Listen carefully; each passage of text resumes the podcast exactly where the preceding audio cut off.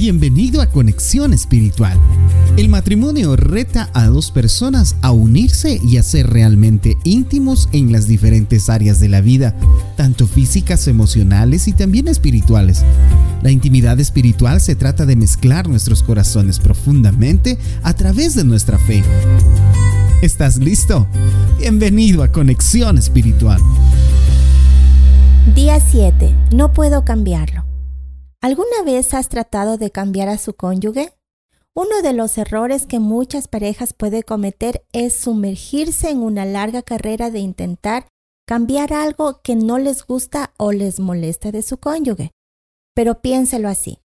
La Biblia dice que todos somos pecadores. Cada uno tiene sus propias debilidades y defectos. Y si lo pensamos de esta forma, una persona quebrantada que intenta reparar el quebrantamiento de otra terminará sintiendo más dolor e incluso frustración.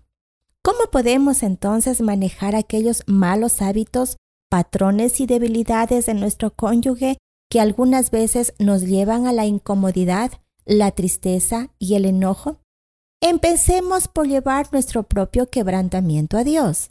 ¿Qué parte de nuestro comportamiento está afectando la situación que no nos agrada? También es hora de cambiar la perspectiva. ¿Qué cosas buenas ve en su cónyuge? ¿Hay algo maravilloso en la forma en la que Dios hizo a su cónyuge? Y, por último, recuerde que Dios se interesa en arreglar las cosas rotas y está interesado en hacerlo con usted y con su cónyuge besar tus ojos oscuros.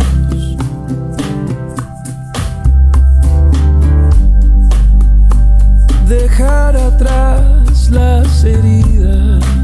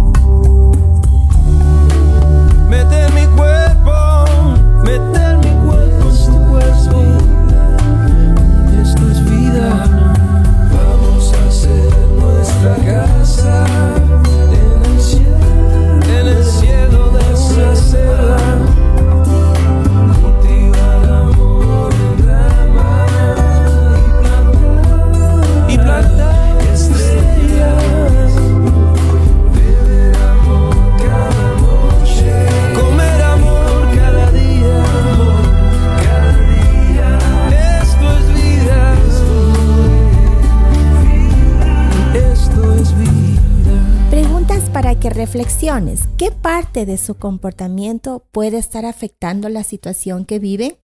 ¿Qué características de su cónyuge reflejan la obra maravillosa de Dios en él o ella? Te recomiendo para el día de hoy las siguientes lecturas bíblicas. En Salmos 139, 14, en Salmos 143, 3 y Mateo 7, 3. Oremos juntos. Señor, algunas veces es tan difícil ver la paja que hay en nuestro ojo primero antes de mirar al de nuestro cónyuge. Pon en nosotros un corazón que reconozca cuán pecadores y afortunados somos de recibir tu gracia inmerecida en lugar de la paja de nuestro pecado. Ayúdanos a ver antes las cosas buenas del otro y apreciar primero la obra maravillosa que hiciste en cada uno antes de juzgar o criticar. En el nombre de Jesús oramos a ti. Amén y amén. Nos vemos en nuestra próxima sesión.